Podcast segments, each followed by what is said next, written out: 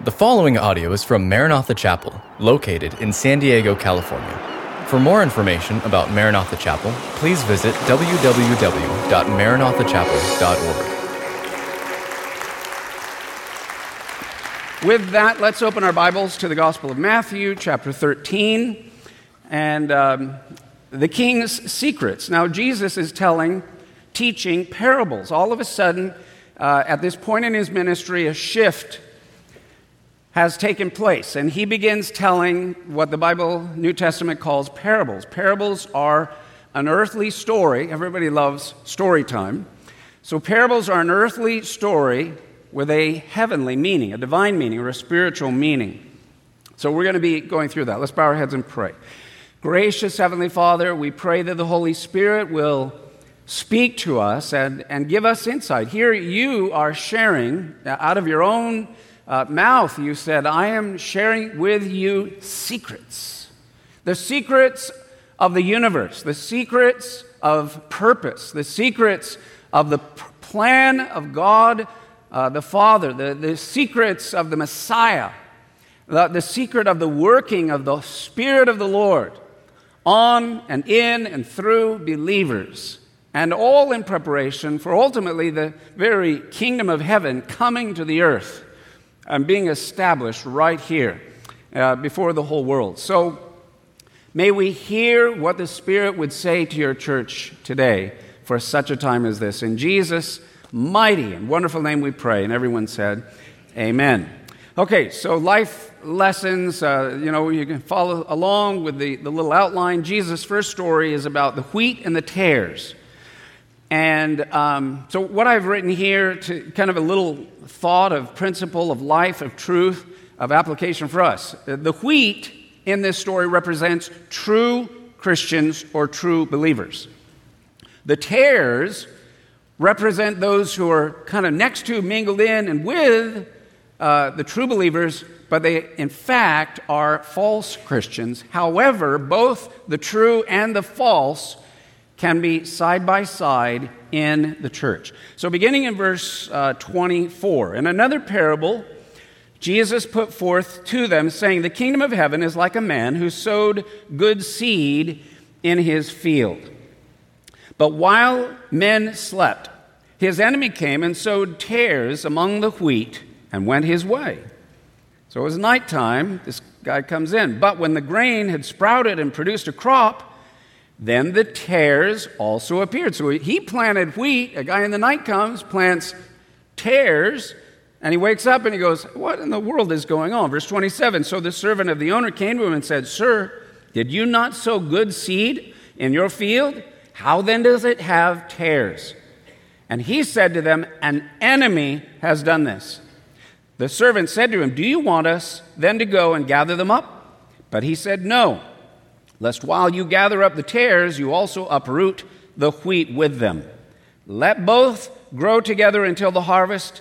And at the time of the harvest, I will say to the reapers, First gather together the tares and bind them in bundles to burn them.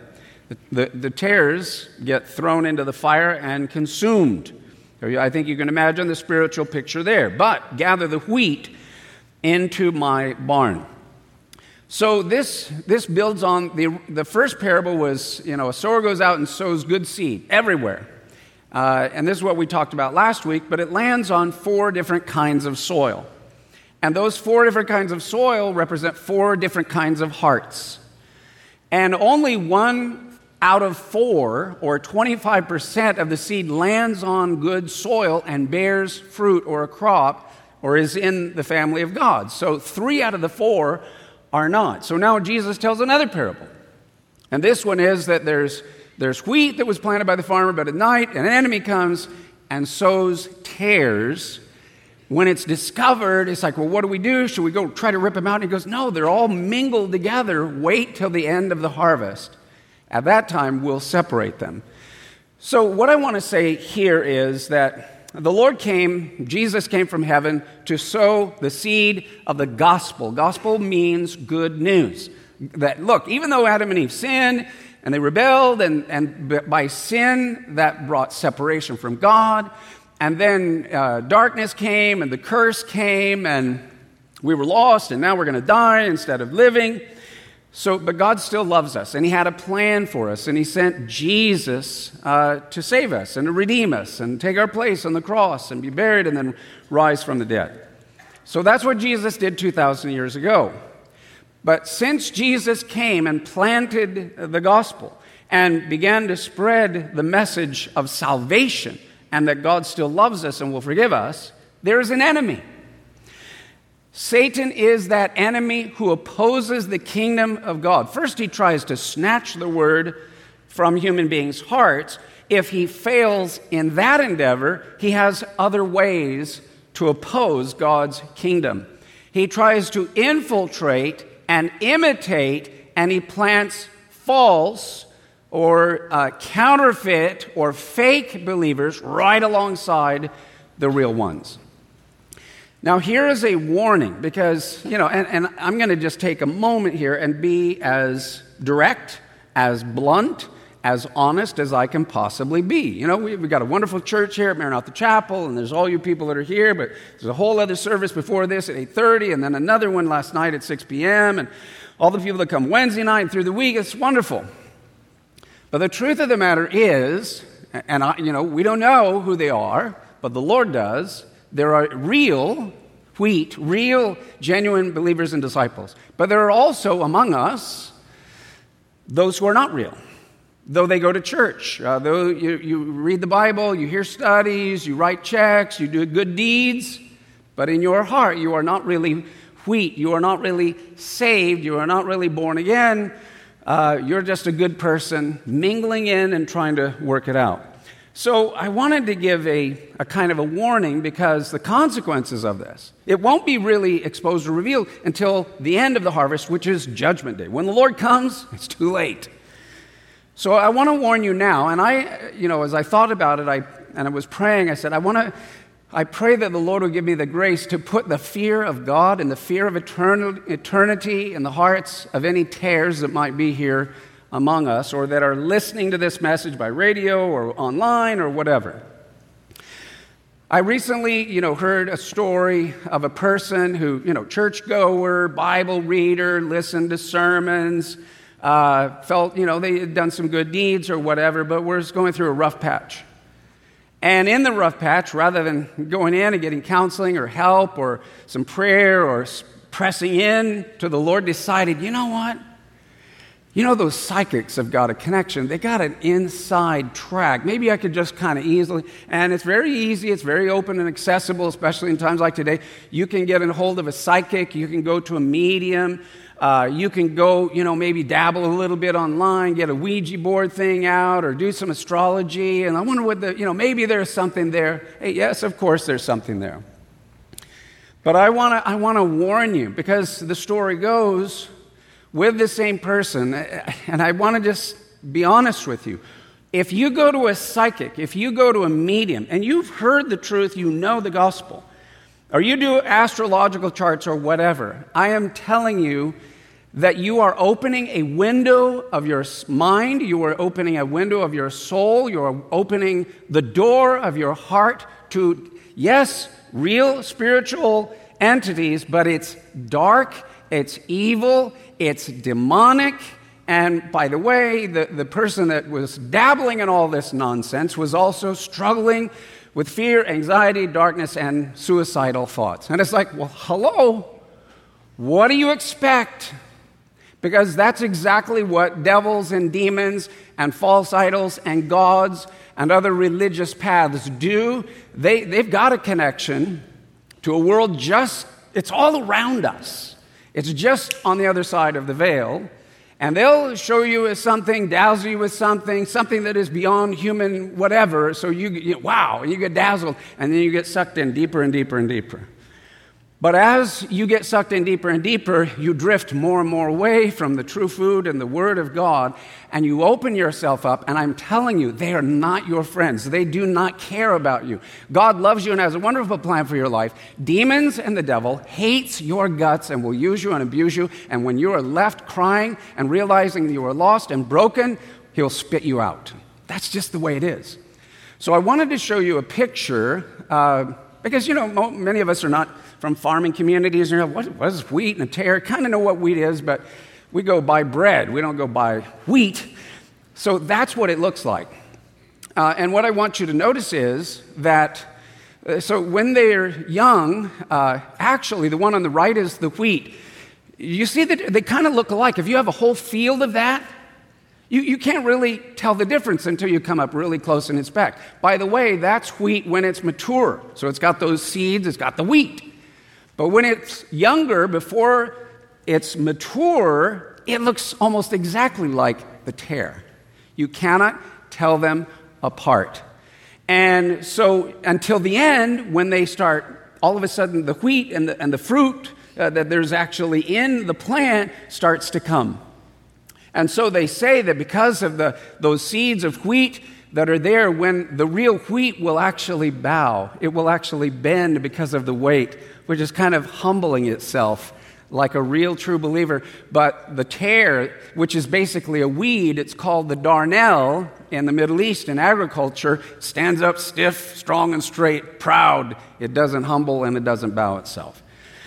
So I think it's very important for us to realize because Satan cannot uproot true Christians, he plants counterfeit Christians in the midst of true believers, and then he tries to introduce false doctrine to try to get people away from the real truth. He plants that basically the tare is a weed. But when it matures, it has no fruit it is revealed to be what it really is a weed. And if you try to chew on a tare, it has bitter fruit that will make you dizzy and kind of crazy. But the wheat will feed you, strengthen you, and nourish you as you know. So, Jesus' spiritual analogy here is very simple, very clear. As his kingdom grows from when it started 2,000 years ago, for 2,000 years, Jews then went beyond the borders of Israel and Gentiles and nations around the world.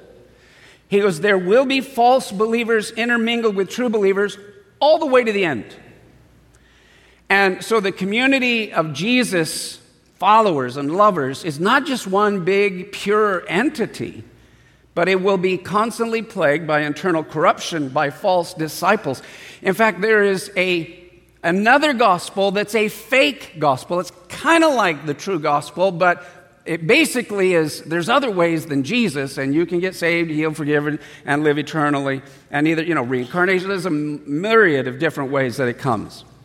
Not only a false gospel, but then in the end, it says there's going to be a false Christ or an antichrist, which means an instead of Christ. He's going to say, I got another way for man to be saved. So I want you to look with me, Galatians chapter 1, verses 6 or 8. This you know, planting of lies, fake false gospels, other ways, other pl- paths and plans started 2,000 years ago. It's in the Bible, it's in Galatians chapter 1. Let's read it together, beginning in verse 6. I marvel that you are turning away so soon from him who called you in the grace of Christ to a different gospel, which is not another. But there are some who trouble you and want to pervert the gospel of Christ. But even if we, or an angel from heaven preach any other gospel to you than what we have preached to you, let him be accursed. Man, it doesn't get any stronger than that. Paul says, let him be cursed. Why? Because that path is cursed. It's going to promise to deliver forgiveness, salvation, but in the end, it's going to be darkness and separation from God. So be, make sure, and, and by the way, another sign of a tare, not wheat, is a heart of repentance. If you live in continual sin, habitual sin, and you give lip service, yeah, it's not right, I shouldn't, but you keep doing it over and over again, and you have no heart of conviction and brokenness and repentance, what can happen is, in a variety of different ways, sin gets a stronghold in you. You can mentally know the, and say the right things, but your life is telling what you really believe, and you're a tare, not wheat. So make sure you know the Lord, you believe in the Lord, your heart is tender, and that you are a broken man or a woman, and you are denying yourself and growing and hungering after righteousness and wanting to obey the Lord with everything that is within you, so that when you see Him face to face, He says, Well done, good and faithful servant, enter into the reward. prepared for you before the foundations of the earth. Amen? Okay, so let's go to the next life lesson another story, another parable about the mustard seed, verses 31 and 32. So, this story, it's a very short, simple little illustration. And the main point is though the kingdom has very small and humble beginnings, eventually its growth will cover the whole earth. Verse 31 Another parable he put forth to them, saying, The kingdom of heaven is like a mustard seed, Eh, which is not maybe the smallest seed, but it's within, a, you know, within a couple, it's just about as small as it gets for a seed and agriculture in the Middle East, which a man took and sowed in his field, which indeed is the least of all seeds, but when it is grown, it is greater than the herbs and becomes a tree, so that the birds of the air come and nest in its branches. So here, Jesus is saying that this is the plan of God. This is salvation of mankind, millions and ultimately billions of people. And, and how did it start? It started with one Jewish man, a rabbi named Jesus of Nazareth. He was born in a very humble little town called Bethlehem. But he grew up and was raised in a place that was not known for great spirituality called Nazareth. And he didn't do anything extraordinary, and he performed no miracles for the first 30 years of his life. In fact, he was an apprentice like his father, he was a carpenter. But that whole time that he was growing, and in his relationship with, he said, was my Father in heaven, there was a day when Jesus took his tools of carpentry, he took the dust off his hands, he went down to the Jordan River, he was baptized by John the Baptist. The Holy Spirit came on him in the form of a dove, and all of a sudden, it was like an explosion went off and miracle after miracle, divine intervention, the dead being raised, the blind seeing, the deaf are hearing, the lame are walking, demons are being cast out. He's rebuking winds and waves and walking on water. Woo!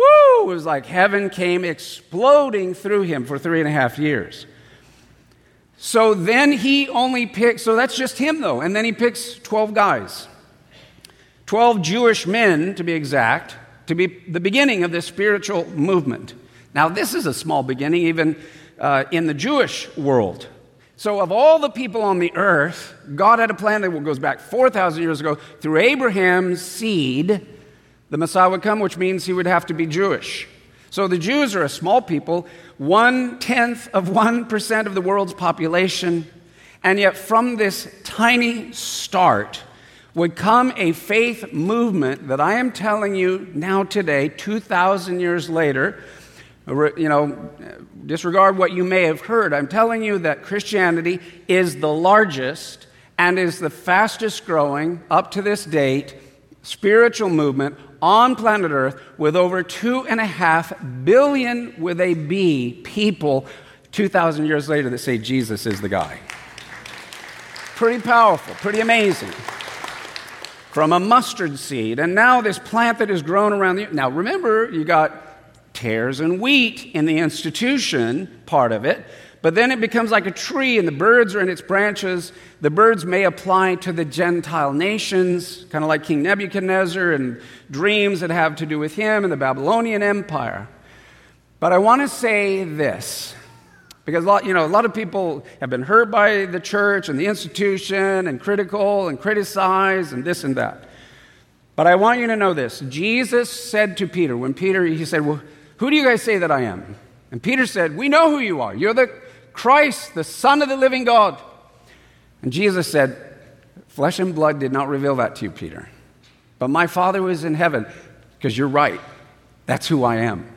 And on this rock, and he wasn't talking about Peter the man, but he's talking about the confession that Peter made of the identity of who he is. On this rock, Jesus said, I'm going to build my church. And he said, The gates of hell will not prevail against it.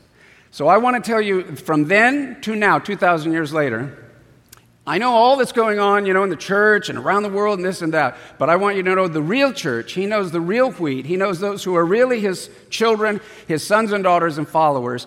And Jesus, oh, how he loves his church. His purpose for his church is being done, and there's not a thing the devil or the Antichrist or anybody can do about it. His will is being done, his purpose is being accomplished. It's on the earth. Jesus loves his bride. He died for his bride. He's coming back for his bride. And woe to anybody that gets in between Jesus and the bride when he comes back. Amen? The success of the gospel does not, therefore, mean the whole world will become Christians, but that this message of the gospel will eventually reach the whole world so that everyone will have had a chance. So I want you to read with me. This is the, the idea of the success of the gospel. Everybody's going to get a chance, uh, but not everyone will say yes to it. Thank God for those who do. Let's read Matthew 24, verse 14. And this gospel, of the kingdom will be preached in all the world as a witness to all the nations, and then the end will come. Okay, now here's, listen to this. That, you know, for 2,000 years, the gospel has been going out and going from Jerusalem to the ends of the earth. Kind of San Diego is the ends of the earth from Jerusalem. Here we are. The gospel is here. Here we are, believers following him. But even now, because of modern technology, modern technology to me is like the, the ancient Roman roads. Remember the Roman Empire? God wanted his gospel that started in little obscure Israel, he wanted it to get to the whole world, which means it had to go through the Roman Empire. Well, how did they bring the gospel from Jerusalem to all of those cities around the ancient Roman world? Through the Roman roads.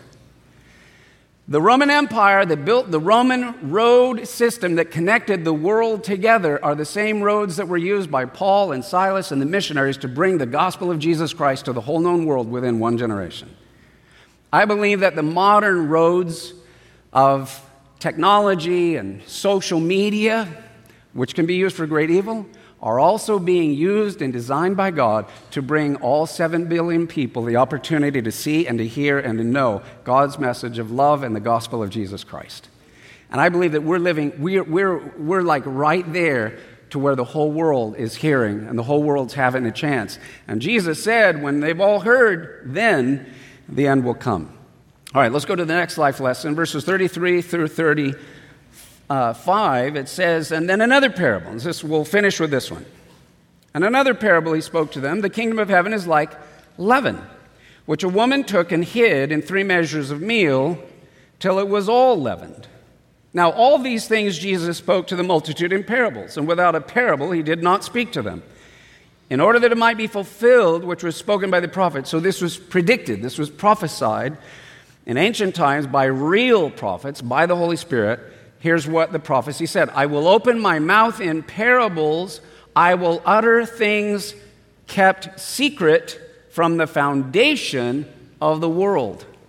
God said that when my son comes, he's going to open up the secrets of the universe, the secrets of the purpose of life, the meaning of life, what the universe is even all about, let alone little tiny planet Earth and all these little human beings that are walking on it. So he gives this analogy there. The kingdom of heaven is like leaven. I want you to know the kingdom of heaven works, therefore, from within.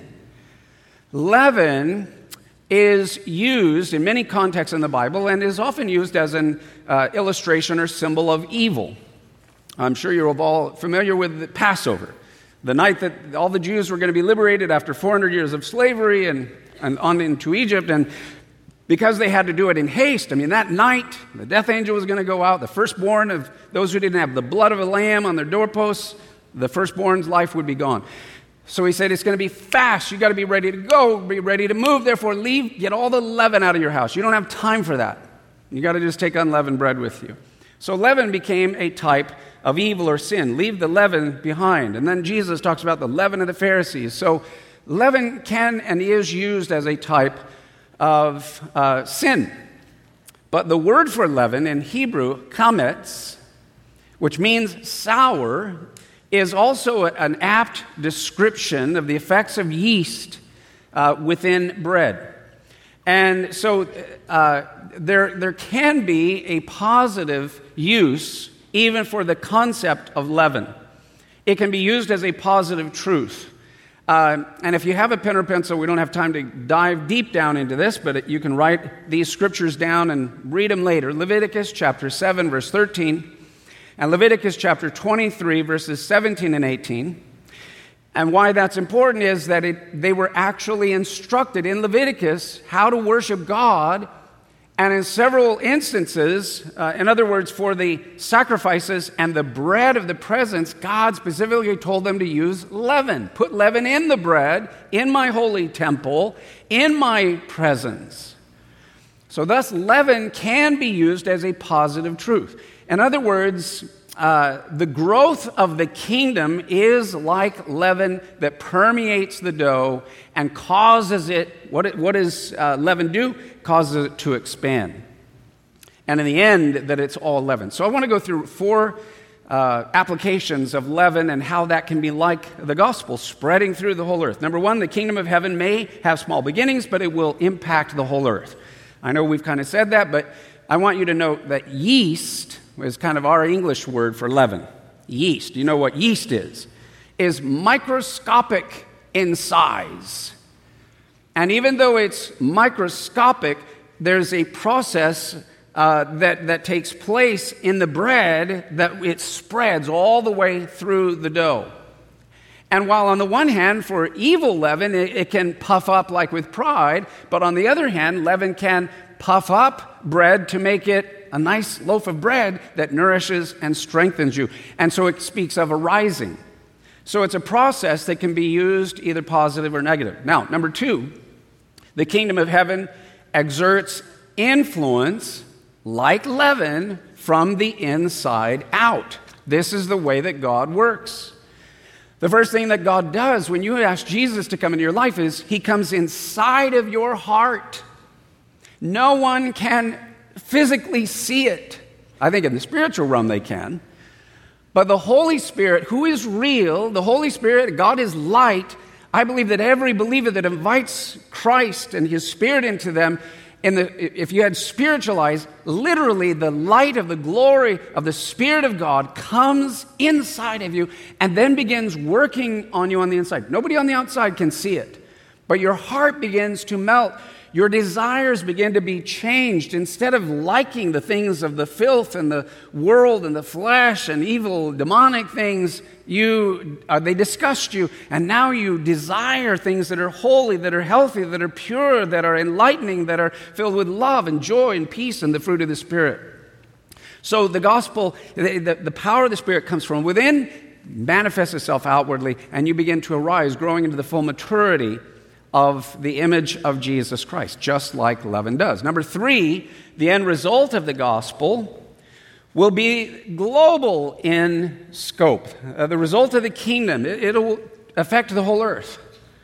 As yeast works until dough is completely risen, so the promises and blessings of the kingdom of heaven will work from the inside out until the whole world has been transformed.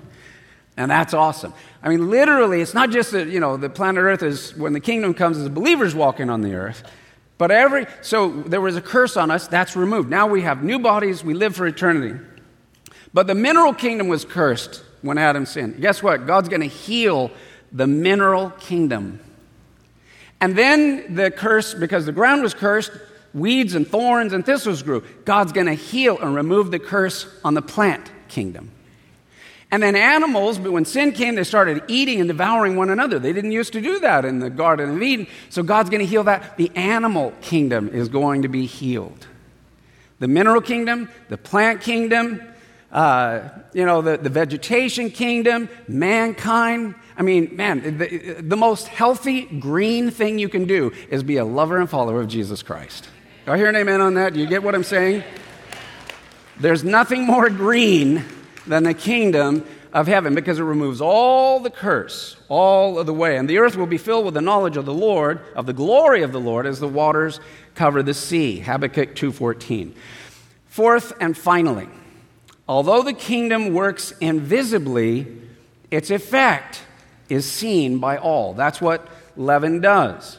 Yeast does its work slowly secretly and silently but it's always working, and no one can deny its effect in the end.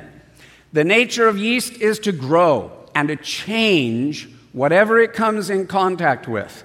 So, also, if you allow the real, living, risen Spirit of Christ within your life, He will change you, and He who has begun a good work in you will continue it until it's complete and perfect. You will be like Him in character, and you will be mature, and you will be following His will forever and ever in the kingdom of heaven. So, hallelujah.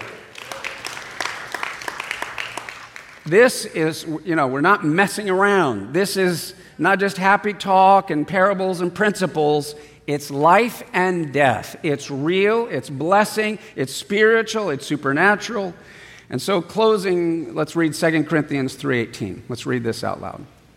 But we all, with unveiled face, beholding as in a mirror the glory of the Lord, are being transformed into the same image from glory to glory just as by the Spirit of the Lord.